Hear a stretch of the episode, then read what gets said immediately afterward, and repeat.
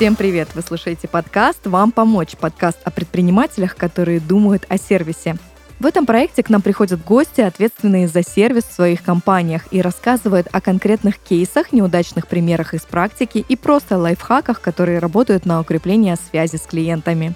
В студии Дарья Новицкая, пиар-стратег и медиапродюсер. И этот подкаст мы делаем в студии Red Barn. Спонсор этого сезона – UseDesk – омниканальный сервис для поддержки клиентов –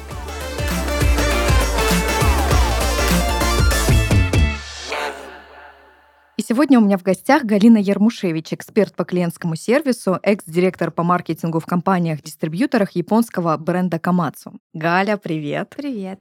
Ну что, сегодня будем с тобой говорить, э, не поверишь, но про клиентский сервис. Ну, наконец-то. У тебя 15-летний опыт в маркетинге, в клиентском сервисе, ты работала в международных компаниях, и так как наш подкаст, он такой прикладной, я сегодня тебя буду всячески спрашивать про твои кейсы, про лайфхаки, про лучшие практики, которые наши слушатели смогут э, вдохновиться ими, этими практиками, и внедрить их на своем бизнесе. Ну, во-первых, расскажи о себе, о своем опыте, эксперт по клиентскому сервису. Так, ну да, у меня опыт уже довольно большой. Так получилось, что первым моим таким серьезным местом работы в маркетинге была японская компания. Это был дистрибьютор техники Камацу, это премиальный бренд спецтехники, там самосвалы, бульдозеры и все, что там на стройке. Это вот они. Ну, изначально им было важно, чтобы это были какие-то имиджевые мероприятия, выставки, там, конференции и, ну, все, что касается раздаточного материала для менеджеров. Но мне стало интересно, что же там происходит дальше после всех моих мероприятий по рекламе, а что происходит э, со сделками, с клиентами, вообще им нормально, им окей с этим продуктом, с этим решением, потому что все равно ты технику продавая или автомобиль продавая, ты предлагаешь клиенту решение его задачи. Но в B2B сфере это более ярко даже выражено, наверное без вариантов говорить просто. Ну, это очень классная, а, мощная техника. Там нужно, чтобы был вот этот клиентский сервис, дистрибьютора сервис очень хорошо прокачан. И при выборе бренда техники ты думаешь еще о том, какой сервис представляет дистрибьютор не только поддержку, что они там правильно ее отремонтируют или ТО проведут, а как они в принципе с тобой взаимодействуют, как быстро они решают вопросы, насколько они вовлечены в проблемы твоего бизнеса, ну и так далее. И это все я поняла, когда пошла вот эту всю собирать аналитику. Сначала у меня был опыт создания отдела поддержки клиентов, но в смысле не сервиса ремонта, а именно служба заботы, есть колл-центр, да, вот это вот все. Я сделала это все на аутсорсе, мы собирали самую простейшую аналитику, тогда еще там в одиннадцатом году спрашивали, откуда вы нас узнали, вот, и с чем повергали в шок клиентов, потому что они не понимают и не запоминают такие вещи. Ну и в процессе я поняла, что а очень важно, как мы вообще представимся, когда мы возьмем трубку, что мы будем делать потом, когда мы перевели звонок, насколько бесшовный вот этот переход между специалистами, потому что, как правило, с клиентом потом взаимодействует например, менеджер отдела продаж техники, потом менеджер по гарантии, потом специалист по ремонту, там, потом какие-то, если крупные узлы у большой техники, которая там стоит под миллион долларов, у нее там вообще может быть отдельный человек, который занимается только двигателями. И все это где-то должно собираться, люди должны как-то ну, взаимодействовать так, чтобы клиенту было легко, понятно и удобно. Вот. Туда полезла тема с CRM-системой. И ну, там еще очень важно было, что у меня был непосредственно руководитель, мой генеральный директор, мой big boss. Он был японец. Вот, мы говорили только на английском, и он был чистой воды японец. К нам приезжали и другие, они были и из компании дистрибьютора, это был японский крупнейший торговый дом. У них есть такие универсальные торговые корпорации. Вот их всего пять.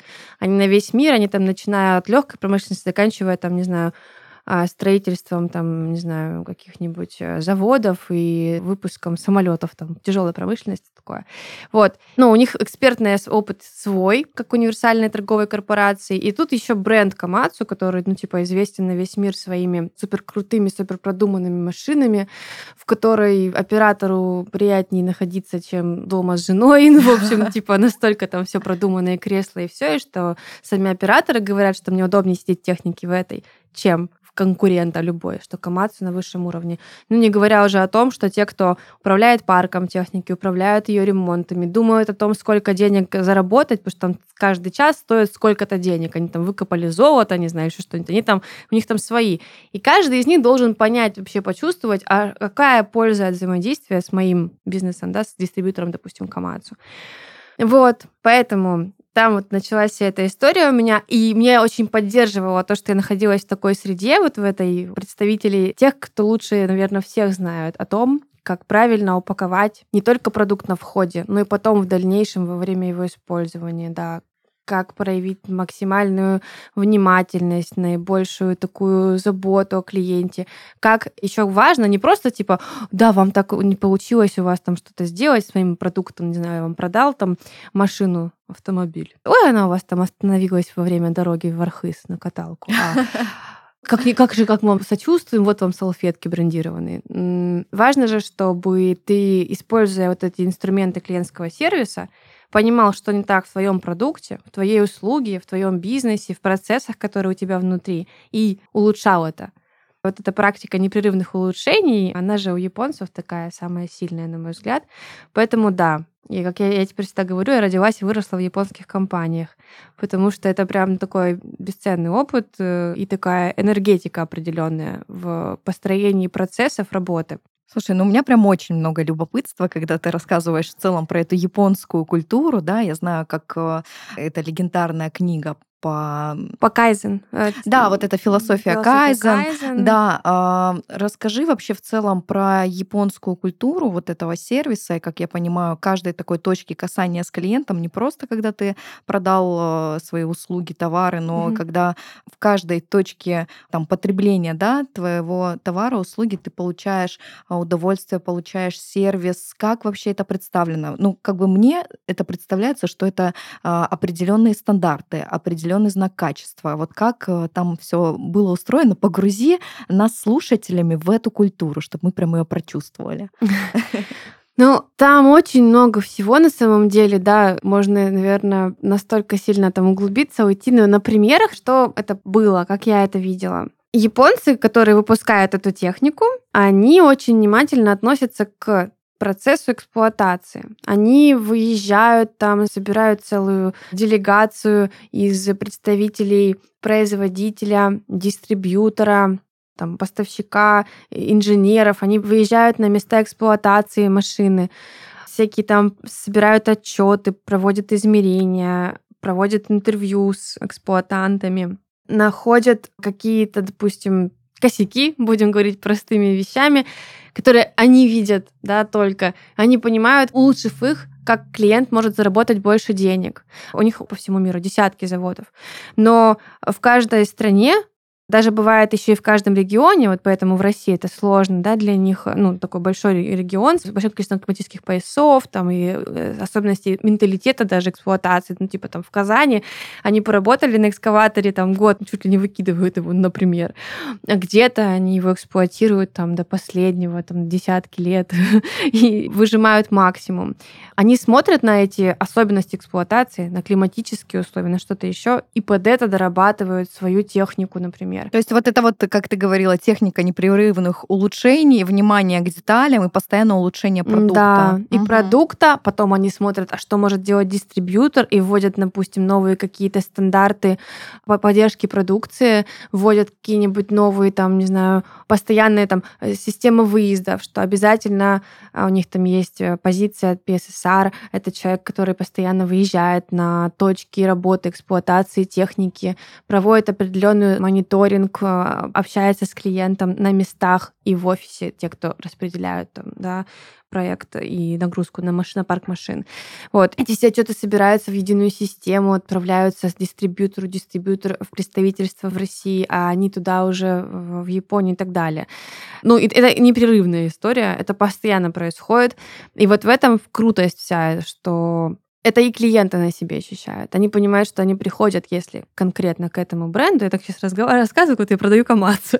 Но на самом деле это вдохновляет, да. И это дало мне большой такой пул знаний и вот этой заряженности для того, чтобы дальше нести в массы, в другие совсем сферы и бизнесы, которые вообще никак не связаны с спецтехникой, вот эти принципы. Ну, еще пример такой интересный, что они завод построили в России, в то время, когда как раз был кризис, 10-11 год, что там происходило, в общем, плохое, уходили наоборот с рынка, а японцы, они ну, типа, а мы завод построим в России. Для того, чтобы делать технику такой, как нужно конкретно здесь, чтобы это было быстрее, там, сроки доставки и так далее, и так далее. Ну, то есть какие-то вещи, которые они понимали в тот момент, они повлияли. Им не важно было, что сейчас кризис вообще-то. Они вложились в это, понимая, что они задел на будущее делают. Потому что клиентский сервис тогда это всегда задел на будущее. Это инвестиции Инвестиция. в то, чтобы угу, потом угу. бренд уже работал на тебя, у тебя была определенная репутация, было вот сарафанное радио, если мы говорим про мелкий там средний бизнес, да. Угу. Вот, ну и вот эти все штуки, они типа мне так сразу оп, в голове все разложили. И когда я пошла уже дальше с этими всеми внедрениями CRM-систем, потом уже я работала с другими, это был первый дистрибьютор Камацу, потом добавились другие, потом уже был выход на международные рынки, ну, страны СНГ это были.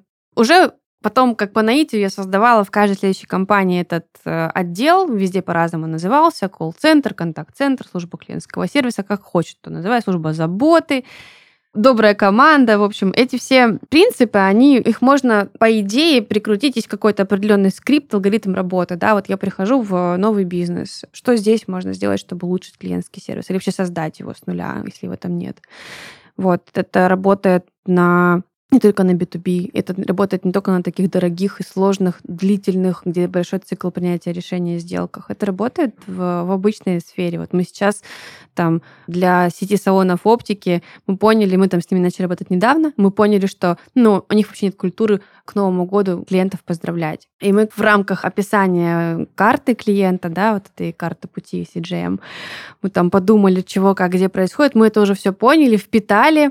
Тут еще важно впитать основу бизнеса и того, как клиент видит или не видит твои специальные какие-то особенные вещи, не может тебя отличить от конкурентов, и вписывать потом это в процесс. И вот мы сейчас составляли сценарий работы службы клиентского сервиса для этой сети, и как бы где, какими фразами, какая стилистика речи оператора, каким вообще да? будет настрой, который он передает, когда он общается, угу. когда первый звонок там. Я ничего не вижу, номер автобуса проезжающего, мне плохо очень. Что сейчас человек происходит, что, что он испытывает, каким должен быть оператор этой СКС, который поговорит с ним. Вот, и мы предложили им, они не поздравляют никого с Новым годом, что ну, давайте хотя бы там нашли им быстренько, вот буквально сегодня с утра переписывались какие-то мини-подарки там на Wildberries, какие-то печенья спецсказания. Давайте хотя бы что-то кладите им в эти пакеты. Но вы же сами презентуете, что вы очень внимательные, очень заботливые. Вы делаете так, чтобы клиент забыл о том, что он там некрасивыми красками видит мир, и все у него было плохо, жизнь изменилась. Давайте это все обрамляйте. Ведь можно какие-то очень маленькие шаги сделать для того, чтобы ты запомнился или отличился на фоне других остальных. Ну, важно просто не делать каких-то стандартных штук, важно вписывать даже если мы говорим о подарках, которые в рамках программы клиентского сервиса улучшения вы будете дарить, чтобы он запоминал их, потому что это тоже такая сложная история, опять же, в том же бизнесе дистрибуции техники, там дарят очень много и очень дорого эти подарки ну, обходятся этим компаниям. Но отличиться и сделать так, чтобы потом захотелось рассказать об этом подарке, чтобы он ассоциировался с твоими tone of voice и с твоими вот этими особенностями твоего бренда, но типа это нужно постараться. Дай совет, как отличиться. Вот чтобы, знаешь, не знаю, приходишь ты в салон, тебе кофечка наливают, да, там кофе с печенькой, там тебе какой-то подарок презентуют. Как действительно в этом какую-то уникальность найти, как запомниться? Вот как ты это откапываешь? Ну вот я всегда провожу какое-то, наверное, первичное интервью вводное с э, собственниками, во-первых. Что они закладывают?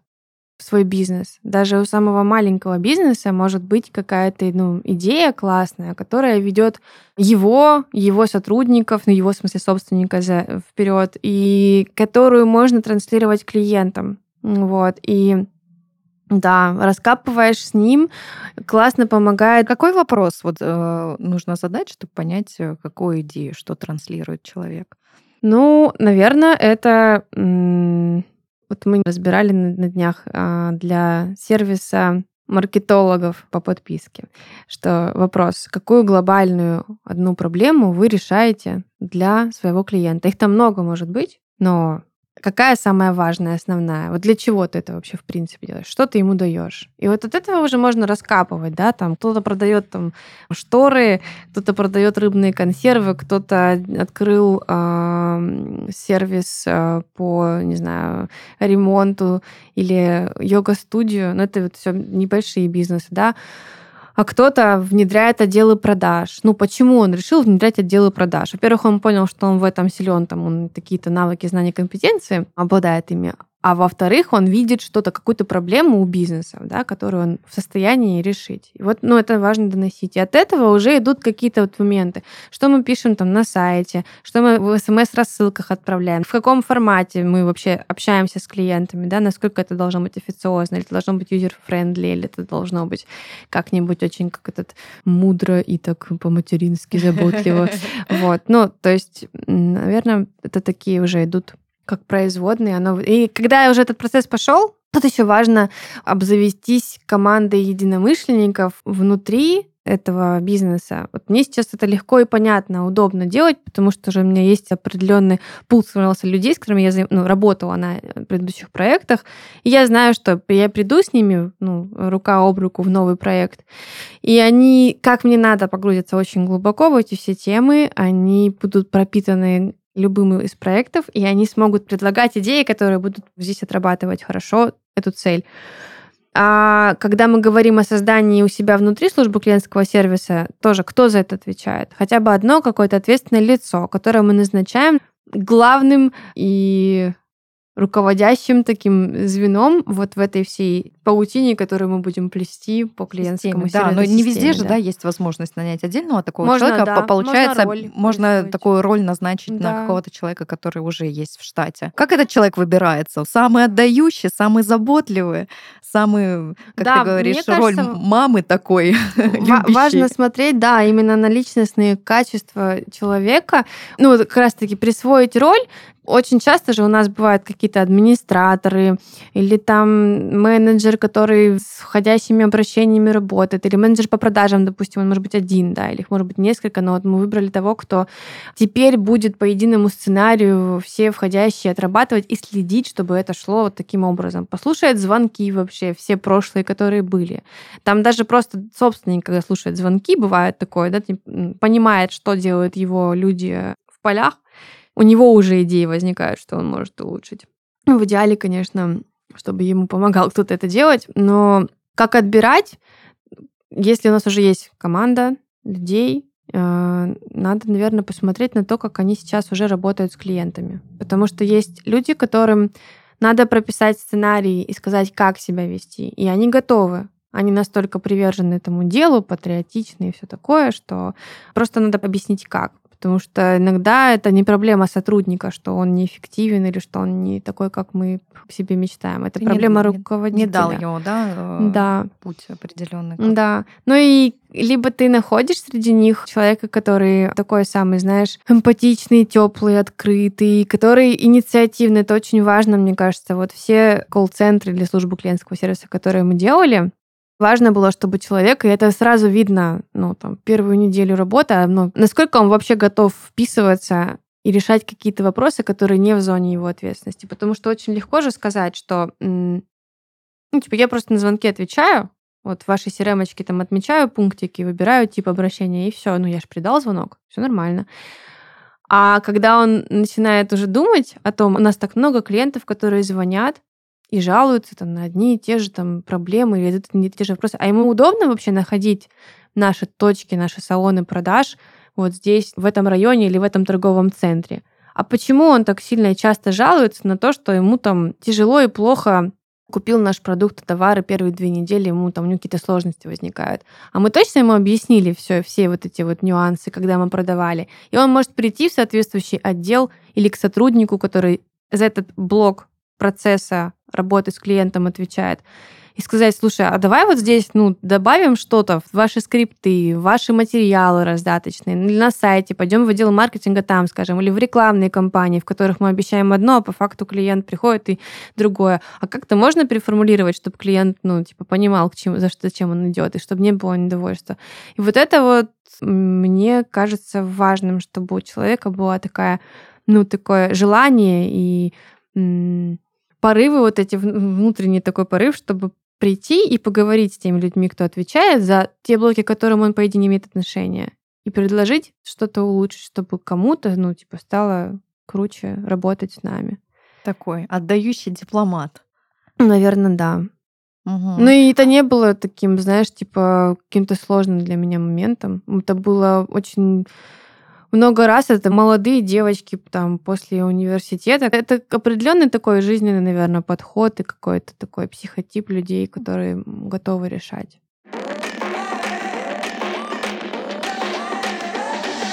По статистике, 74% покупателей хотят персонального обслуживания от представителя компании. О том, как улучшить качество клиентской поддержки, рассказываем в рубрике «Работа над ошибками». И сегодня поговорим о людях, которые стоят между вами и вашим клиентом, сотрудниках поддержки. Как известно, кто в саппорте работал, тот в цирке не смеется. Это тяжелый труд, требующий выдержки и стальных нервов. Для таких отделов характерна текучка. Нанимать новых сотрудников приходится регулярно и быстро, а обучать еще быстрее. На анбординг тратится много ресурсов, поэтому и лучшее решение – создание базы знаний – можно собрать все скрипты, инструкции, регламенты в одном месте, сделав интеграцию новичков максимально удобной. Им не придется выпрашивать Google Доки у старших товарищей и часами блуждать по внутренним чатам. Базу знаний можно сделать и для ваших клиентов, которые не любят общаться и предпочитают сами находить информацию. Такое решение доступно для бизнеса благодаря нашим друзьям из Юздеска. Usedesk поможет наладить и автоматизировать процессы в поддержке. Это сервис, который объединяет обращения клиентов из любого канала связи в едином окне. Обращения могут прийти по почте, в чате, в соцсетях или мессенджерах. В каждом сценарии агент примет заявку, не выходя из Usedesk. Заявки не теряются, операторы знают, что делать в нестандартной ситуации, а руководитель по-настоящему контролирует процесс. Юздеск самостоятельно распределит заявки, выставит приоритет обращения, отправит приветственное письмо, напомнит про забытые заявки, а руководитель сразу в курсе, если клиент поставил плохую оценку или сотрудник совершил ошибку. С Юздеском не нужно принимать важные решения вслепую. Благодаря отчетам с важными метриками отдел саппорта полностью прозрачен, понятна его эффективность и слабые места. Отвечать клиентам можно не только с компьютера, у Юздеска есть лучшее мобильное приложение на рынке – Держите связь с вашими клиентами в метро, в ванной, на природе и даже космосе, если будет интернет. Юздеском пользуются интернет-магазины, образовательные проекты, банки, B2B-сервисы, стартапы и крупные бизнесы. Все, кто понимает, что грамотная поддержка напрямую влияет на удержание клиентов и их лояльность. Юздеск – ваш ключ к лучшему сервису. Узнать больше о продукте можно по ссылке в описании. А давай немножко с тобой вернемся назад э, с вот этим примером, с печеньками, с предсказаниями, подарки на Новый год, да, и такой некой уникальности. Ты сказала, чтобы предоставить даже в мелочах вот эти подарки от э, компании, что как здесь отделиться от других, нужно вообще задать себе вопрос, да, какой посыл у меня, да, и постараться как это, через какую-то метафору передать, какой-то заложить смысл даже в какой-то самый простой подарок. Так это делается? Ну да, Иногда это может отражать, наверное, да, специфику бизнеса или подхода к этому. Да, какие-то, может быть, это могут пожелания, которые попадают в эту печенье с предсказаниями. Иногда мы же можем это вплетать даже в какие-то акции, или мы можем там поздравить, позвонить, если мы предлагаем услуги для э, детей спортсменов, да, и вот их мамы постоянно там водят их на эти мероприятия, турниры, чемпионаты. Но есть прекрасный праздник, там, День матери. Ну, вот тут точно аналогично можно поздравить, можно отличиться. Ну, то есть какие-то могут быть моменты, в которых ты понимаешь, что, ну, типа, не принято так делать, и вроде как, ну, как какие там тренеры и студии танцев или кого-то как-то особенно выделяют этот День матери и какие-то подарки. Ну, скорее всего, нет. Ну, скорее всего, вообще там максимум с Новым годом скажут по телефону и все. А обзвонить и сказать с Днем матери, вообще спасибо, что вы столько вкладываете в этих детей, вы возите их, вы даете им вот этот потенциал и задел на будущее и вообще поддержать и подчеркнуть, что ну я понимаю, что вообще ты делаешь. А другие праздники можно уже так не вкладываться в них. Ну и какие-то такие моменты, вот мне кажется, можно их находить и выделять, и что-то делать в каждом бизнесе свое. Ну да, я здесь поделюсь опытом э, вообще, откуда мы с тобой знакомы. Ты водила свою дочку в школу, где я была директором. И я помню, что мы на каждый день матери, знаешь, старались снимать ролик, чтобы потом всем да, мамам... Ревели. Э, все, все ревели, да, потому что ну, у нас школа ну, да. связана с медиаобразованием, что это такой контент создавать, а под Новый год, я помню, мы экспериментировали и писали там, что ваш ребенок, вот он в том-то, в том-то, в том-то прирос, да, спасибо вам, с наступающим Новым годом. Это, правда, всегда, знаешь, про такое-то тепло, про благодарность за то, что вы да. нас выделяете. Это, правда, очень приятно отдавать и находиться с клиентами в таком контакте. Я, знаешь, про что с тобой хочу поговорить, да, про более прикладную историю. Ты сказала, что клиентский сервис — это инвестиции, инвестиции в будущее, да, про отношения с брендом, про репутацию, и так далее. Но вот как мы здесь можем оцифровать эту историю, да? Во-первых, э, сколько стоит внедрение клиентского сервиса? Мне кажется, это очень такой вопрос, который интересует многих. И второй момент, а, как скоро эти вложения не могут окупиться? Как вообще это все считать? Вот поделись здесь своим опытом. Ну, по деньгам это все очень сильно зависит от того, а что сейчас важно здесь и сейчас э, этому бизнесу, для чего мы создаем эту службу клиентского сервиса, что мы хотим от нее получить. В общем, проводится, наверное, сначала такой штурм мозговой, как бы для чего мы это делаем. От этого уже вырастает, как мы это будем делать, из чего будут складываться эти вложения, там, помимо зарплаты сотрудника, если мы его взяли, или доплаты существующему, или переориентации существующего сотрудника и обучения его. Есть блок про техническую часть, да, что мы там платим за какую-то, допустим, настройку виртуальной ТС, CRM и так далее. Вот. И есть э, концептуальная модель, которая, ну, что, что мы должны вложить в основу, описать эти все сценарии и постоянно дорабатывать, ну, вот эту такую коммуникационную стратегию свою, да, это тоже можно поручить внутри кому-то, или это вообще делает собственник, потому что он главный идеолог там, да, и вдохновитель идейной компании. Можно кому-то поручить, и тогда ты заплатишь за эту часть твоего проекта э, стороннему исполнителю. Есть сложные проекты, когда там внедряются целые helpdesk системы, CRM-системы, там, ну, там это, конечно, идут уже совсем другие бюджеты. Но вот э, для малого, среднего бизнеса, наверное, это на входе только будет такая сумма какая-то, ну, непривычная. Типа, например? А, например, это может быть там в течение двух месяцев что-то около 50 тысяч рублей, там 50-80. Там. Я думала, ты сейчас назовешь там от 500. Не-не-не, ну для это просто, вот опять-таки, тут еще важно, да, когда начинаешь думать о каких-нибудь таких штуках, начинаешь себе там как бы описывать какое-то нереально э, розовое, светлое будущее с единорогами, и сразу хочется сделать все, а сейчас только куча каких-то сервисов, технических каких-то штук, пойди на любую конференцию, там тебе расскажут, какие у нас есть э, системы аналитики, э, helpdesk системы и так далее, CRM-системы, и ты начинаешь это все вбухивать и внедрять, но оно тебе по факту пока что еще чрезмерное и не нужно. И здесь вот угу. важно это соблюсти баланс и брать потихонечку то, что надо, внедрили немножечко, посмотрели результаты отдачу, метрики, которые мы определили в начале, типа, что это вообще то, к чему мы хотели прийти. Мы получаем свои результаты. А давай сейчас метрики а потом, эти проговорим. Да, потом уже дорабатываешь, да. Ну, например, если мы говорим, что у нас есть проблема с э, оттоком клиентов очень большим, и мы понимаем, что нам нужно как-то эту проблему решить. Что мы делаем? Мы там сажаем девочку, которая будет у нас работать с отзывами, фиксировать все в CRM-системе, мы смотрим на этот показатель, как оттока клиентов, мы хотим, чтобы он снижался, прописываем себе какие-то планы по его снижению, там, что будет происходить каждый квартал. У кого-то, ну вот у меня, допустим, на самых первых проектах это была а, проблема по качеству входящих лидов. И как бы кажется, ну при чем тут служба клиентского сервиса? Как она может вообще повлиять на качество входящих лидов и на то, чтобы процент этих качественных лидов в общем потоке входящих обращений, он был выше? Ну а в итоге это и повлияло, потому что мы очень тщательно отбирали всех, кто приходит, хорошо их раскладывали по CRM-системе, у нас был четкий сценарий, скрипт обработки входящих обращений. И маркетинг, глядя на данные, которые собирал клиентский сервис, а, они понимали, где они что делают не так, где какой канал отрабатывает неправильно, или как его улучшить, чтобы он приводил больше. Отключали ненужные инструменты и каналы, больше направляли денег в нужный, и за счет этого повышали вот этот процент качественных лидов. Ну, если так в цифрах, например, это может быть там в течение года прирост там качественных на 50%, например.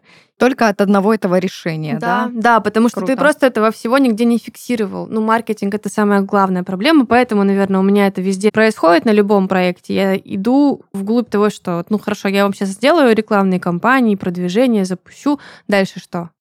Вы реально готовы это отработать? Или вы уверены, что ваша, ваш отдел продаж отрабатывает это как вам надо, и оно э, и конверсия в продаже, она хорошая, достаточная для вашего бизнеса, чтобы это ваши вложения отбивались. Вот количество жалоб, количество положительных отзывов. Мы можем мониторить это в сети, можем мониторить это потому, кто к нам приходит. Можем сами собирать эти отзывы. Обязательно количество отвеченных отзывов, потому что сейчас типа все это все так раз э, пиарили, что давайте расскажите о нас там в Яндексе, Дублькисе, еще где-то а работать с отзывами мы забыли. То же самое на маркетплейсах. Сейчас это очень такой яркий пример, когда клиенты пишут там вопросы, какие-то отзывы, даже хорошие просто. Надо им написать и не просто сказать спасибо большое, да, очень приятно. Вот. А почему бы не сказать им спасибо, понять, например, как он отработал этот твой продукт или твоя услуга с этим клиентом и поговорить с ним на его языке, как будто ты сейчас с ним на диалоге общаешься в живом предложить ему еще какой-то свой товар, прекрасный способ до продажи, да. Не просто отвечать на отзывы, если ты уже вкладываешься в то, чтобы человек сидел и работал с отзывами на площадках, чтобы ну, это было он, эффективно. Пусть он да. еще, да, у него будет пару, там, тройку вариантов, скриптов, чего он может допредложить к этому товару. Вот. Ну, еще мы всегда смотрели за конверсией. Как раз появляется служба клиентского сервиса, и у нас уже есть возможность ну, анализировать э, результаты наших всех усилий по привлечению новых клиентов, любых там, которые у нас есть. Это и отдел продаж, сам холодный обзвон, у кого-то он, допустим, существует до сих пор, и это тоже нужно смотреть, дает какие результаты. У кого-то там это рекламные инструменты. Какая конверсия от входящих обращений и качественных лидов в дальнейшие сделки? У кого-то это же не сразу заказ, пришел сразу купил товары, все. У кого-то это там цикл может быть неделя, месяц по принятию решения допустим, недвижимости, и как это ну, отрабатывать дальше. Над конверсией мы тоже работали, она, допустим, была там 3-4% в начале, до внедрения СКС. После нее это могло быть и до 20-35%, но просто для, опять-таки, для B2B это ну, хороший показатель. Ну, да, в 10 раз. Да, вот. Еще какие метрики? Например, сейчас у нас тоже был такой кейс, ну, у клиента большой был отток клиентов из-за того, что плохие были э, результаты работы сотрудников. Это сфера услуг. Вот. И сейчас они как бы не старались, к ним не идут новые, потому что это все такая сфера, которая очень завязаны на сарафанном радио, и о них уже помнят вот это плохое что-то, что было связано с прошлым опытом или опытом их или их друзей, знакомых по рекомендации, которые дают, они знают, что туда лучше не ходить.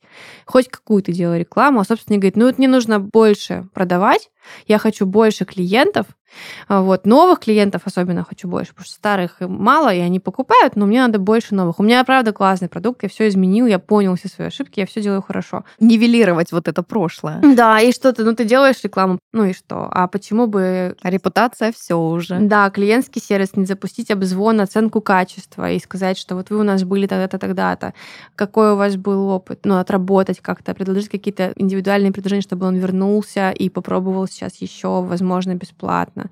Даже там сфера услуг, там про ресницы, да, вот из своего там, личного опыта. Ты можешь прийти к девочке, которая там ламинирует ресницы, первый раз попробовала, она обязательно через там неделю, две или месяц, она тебя спросит, как у тебя, все прошло, а ты говоришь, да вообще-то мрак, у меня эти все ресницы в разные стороны, кучерявые, я чуть не ослепла, потому что они тыкали все время в мой зрачок.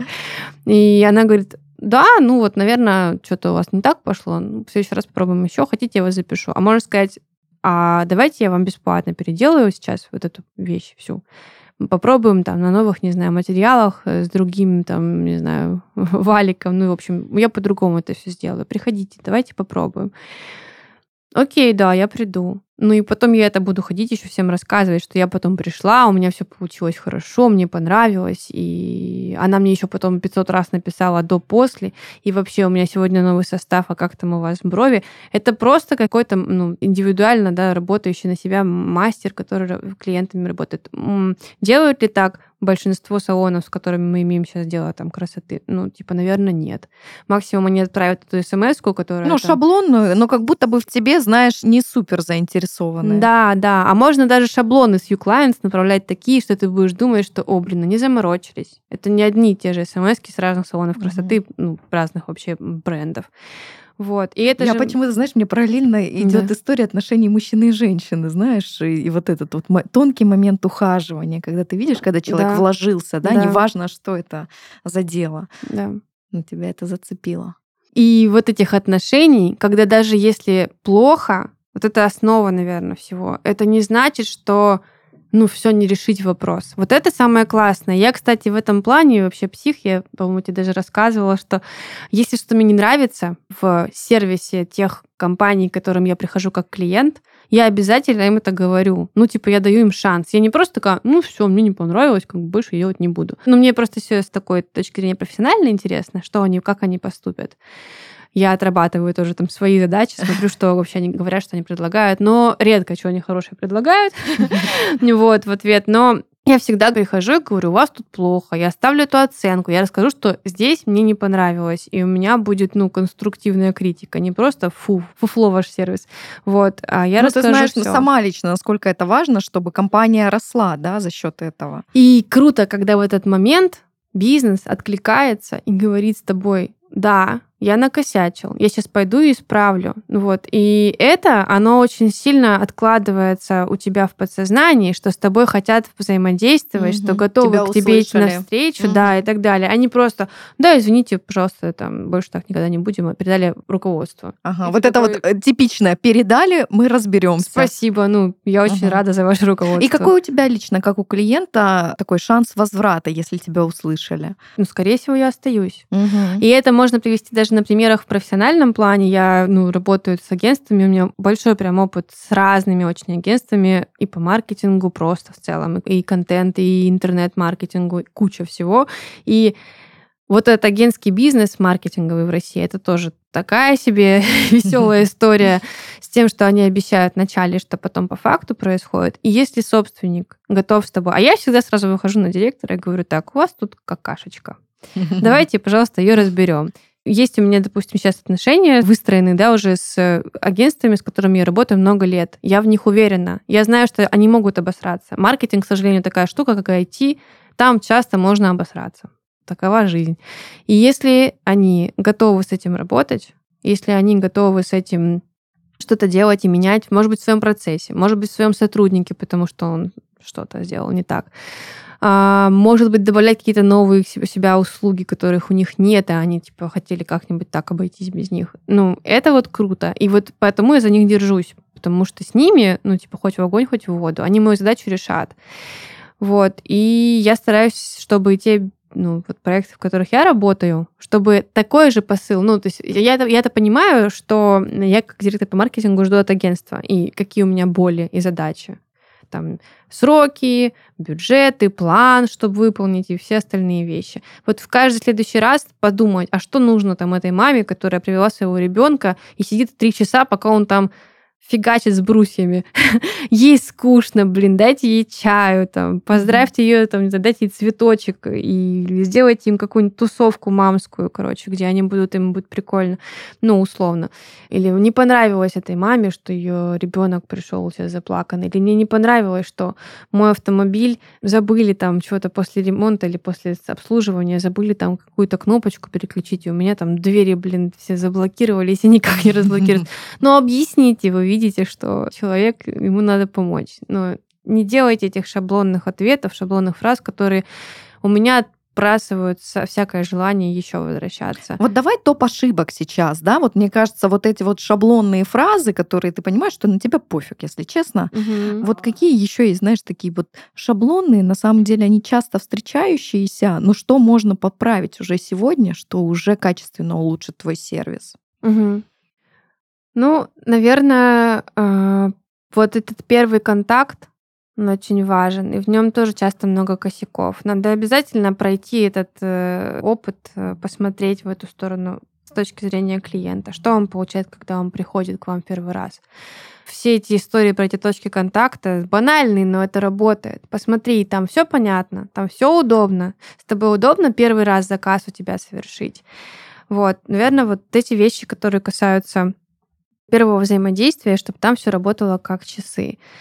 Шаблонные ответы, да, какие-то, наверное, отсутствие может быть, CRM-системы, в которой вы фиксируете все, что происходит с вашими клиентами и с вами, и с вашими сотрудниками. Вот. Но это ошибка, когда, допустим, вы ее внедряете для того, чтобы ну, просто делать отчеты. Руководитель контролирует, он не верит, что я работаю целый день. Слушай, ну вот по сути каждый инструмент, как ты говоришь, да, ну все читали про эти точки контакта, точки касания, все знают про CRM-систему, но глубину пользования, да, и качество пользования каждым инструментом, он как раз-таки показателен. Ты это берешь как э, некую функцию или ты это берешь для того, чтобы качественно что-то улучшить, передать, чтобы у внедрения этого инструмента, правда, был смысл и эффективность вообще маркетинг, он же такой, там нужно, типа, ты вложился в него, и то же самое с клиентским сервисом, ты в него вложился, настроил все технические какие-то штуки, положил эти деньги, и такой, ну все, теперь же все нормально, угу. ну все, я, я, же, я же сделал, а там дальше это, это только первый вход, ну первый большой, да, шаг.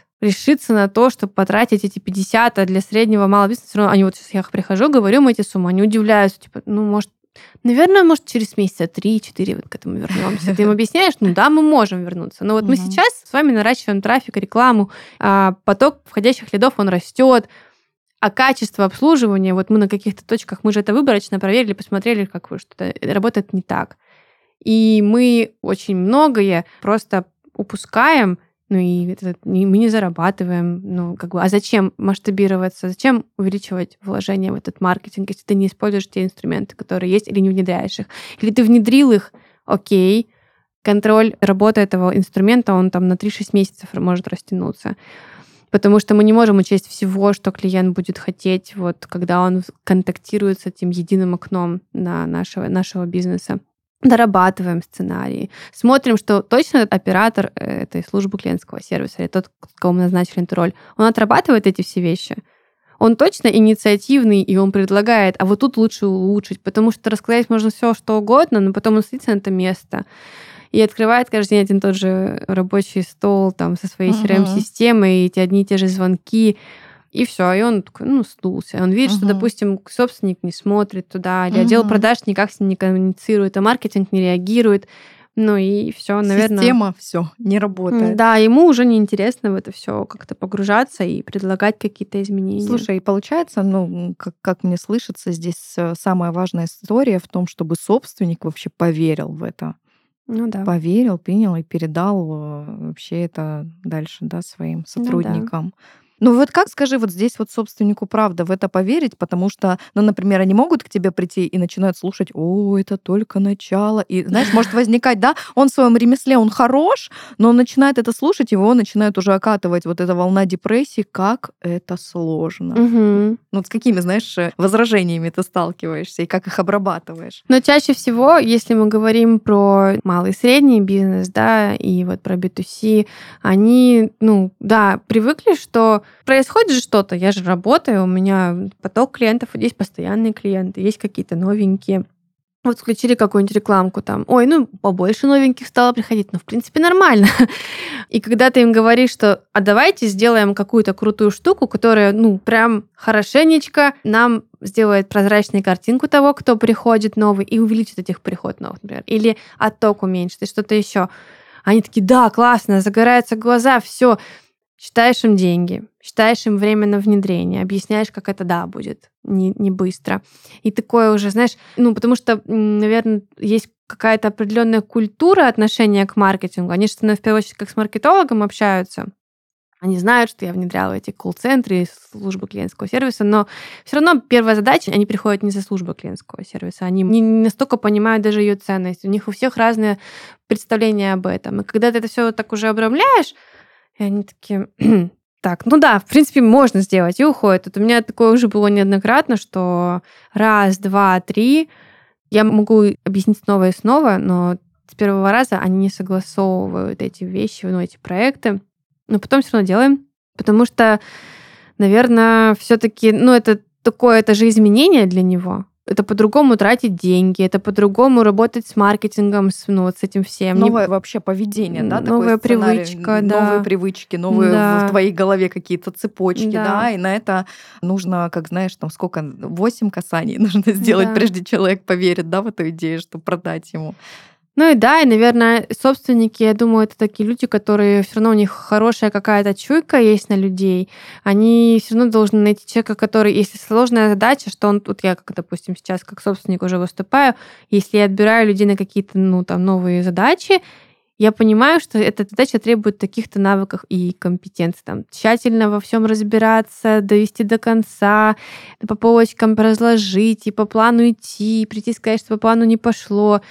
И ты уже, ну, как бы согласовывая любой проект, руководитель этого проекта, ты смотришь, что он правда это все поведет. Потому что есть же еще проблема, он понимает, что это, скорее всего, коснется изменений внутри его компании. У него есть уже сотрудники, которые сейчас начнут бунтовать. Ну, у них будут скрываться какие-то штуки, угу, с которыми надо работать. Да. да, да. И это ведь не только отдать деньги кому-то и внедрить у себя CRM-систему. Это быть готовым к тому, что тебе надо с теми, с кем ты уже работаешь много лет, то тебе все равно деньги приносят, по идее, так-то.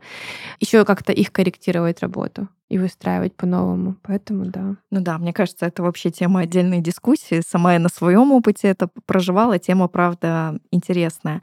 Мы уже финалем наш подкаст. Мне хочется, знаешь, а, закончить. Эм, ты сегодня говорила про вообще вот философию и японскую, и про ценность клиентского сервиса. Вот как бы ты могла описать ценность клиентского сервиса непосредственно для тебя и как ты доносишь эту ценность до собственников? Почему для тебя это важно? Это вообще твое дело, ты этим занимаешься, ты этим живешь. Мне, наверное, всегда важно все-таки. Это же про удовольствие, клиентский сервис. Это про то, чтобы я что-то выбираю, я вкладываюсь туда деньгами, временем, выбором. Я выбрала вас. Вас таких куча, скорее всего, есть. Но я выбрала вас.